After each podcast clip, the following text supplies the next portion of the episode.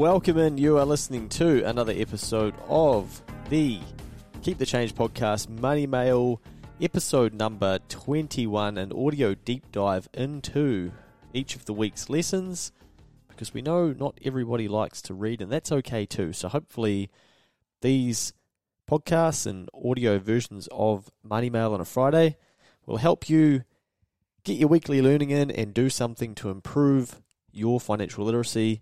And as always, pass this on if you think it can help somebody out there uh, that may be interested in financial literacy, or maybe they don't know that they are, but you can give them a nudge in the right direction. Right, let's get into this week's episode. The title was Guaranteed 150% gains. So 100% and 50% gains. Let's take a look and see what this was all about. At the time of writing this, if you contribute $1,042.86 a year to your KiwiSaver, the government will contribute a 50% return on this. This is $521.43. Unless you're a good gambler, you'll struggle to find a guaranteed 50% return each year. It is also compulsory for employers to contribute to their KiwiSavers, uh, their employees' KiwiSaver accounts. The minimum rate for employers' contribution is currently 3% of the employee's gross salary or wages. Again, are you a good enough gambler to get a 100% return on the same 3% each year? Thinking about that, you'd be smart to at least trigger each of these contributions each year as they're basically leveraging your contribution to get a guaranteed return. What about pouring a higher percentage into KiwiSaver? Is it worthwhile? Should you contribute more than the minimum? These are all questions to ask yourself. This really does depend on where you are at in your saving cycle and what your need for cash is. I.e., maybe you need to contribute the minimum only to then focus on paying down debt that is costing you a higher rate of interest. A lot of fund providers now offer an investment fund outside of KiwiSaver which you can invest in too. They aim to mirror their same KiwiSaver funds. With these, you can access them when you need the money or perhaps investigate exchange traded funds that we spoke about a couple of weeks back. Maybe you could create your own KiwiSaver retirement portfolio via Sharesies or in a fund where you can still access it before retirement. Discipline is the key here, though, Emma, and I know you've struggled with this every now and then. Come on, be honest. I have too. KiwiSaver gives you the advantage or disadvantage that you can't access your funds, except for circumstances, until you retire at the age of 65 as of the time of writing and recording this. The age of access is currently 65, and maybe that will change. You already know what I think about how this will play out, and who knows, it's a long way away for a lot of you that will be reading and listening to this. Who would you prefer to control your money? These answers are different for every reader based on your circumstances. These are things you need to make decisions on and revisit as your life changes. There is no one size fits all especially for KiwiSaver, and especially when it comes to contributing more than the minimum. Because every person has different circumstances, you need to seek different advice tailored to yourself individually. Don't fall into the habit of reading generic articles targeted towards 400,000 people if you need to work out your situation. What did you just learn?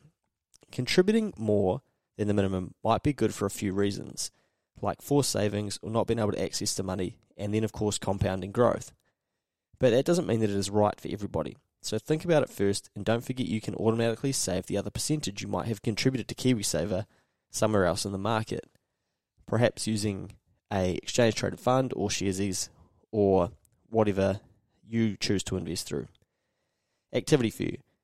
Do you know what fund your KiwiSaver is in? Over 60% of people still have their funds in the default scheme, and are missing out. Get it sorted to match your investor profile. If this is you and you're embarrassed, let me know and I'll point you in the right direction.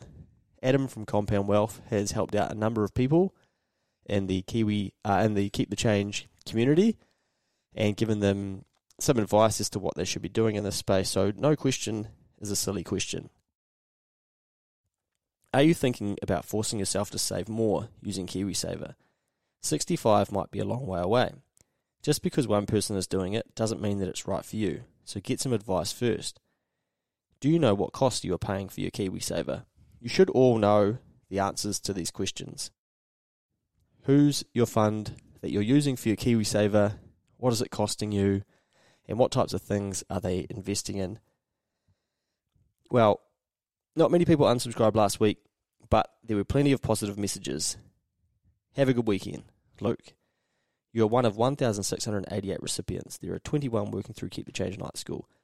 Did you know 38% of people under 35, or 38% of under 35 year olds, are concerned they won't have enough for retirement, with 20% who don't know. Some pretty worrying stats there. If nearly 40% of people under 35 are all wor- already worried that they're not going to have enough for retirement.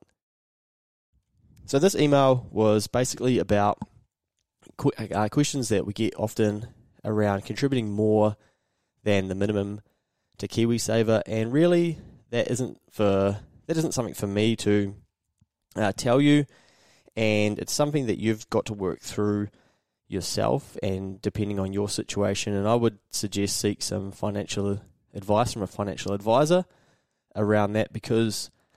In the meantime, for instance, uh, in the short term, it may be that you've got debt that you've got a high interest rate on, and you might want to pay that debt down instead of contributing more than the minimum to KiwiSaver, uh, or you might want to change your contribution as you go.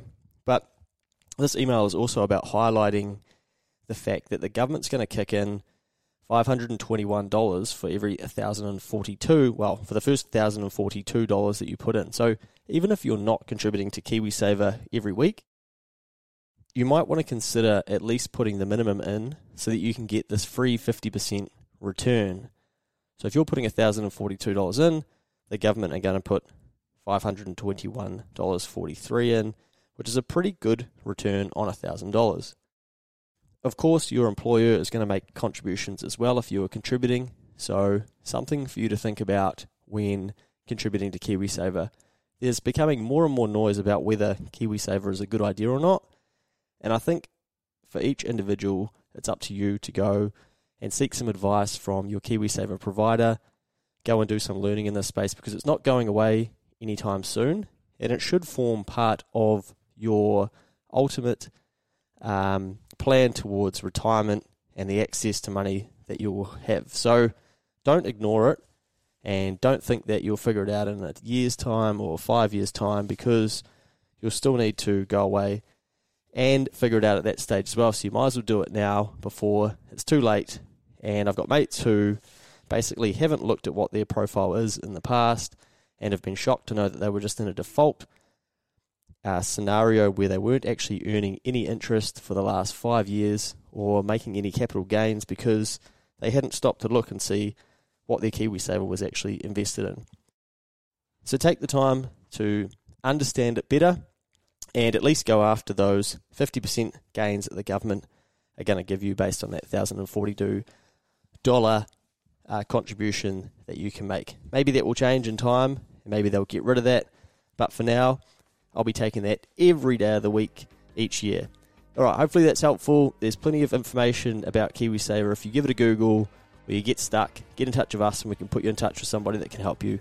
All the best. We'll see you in week number 22.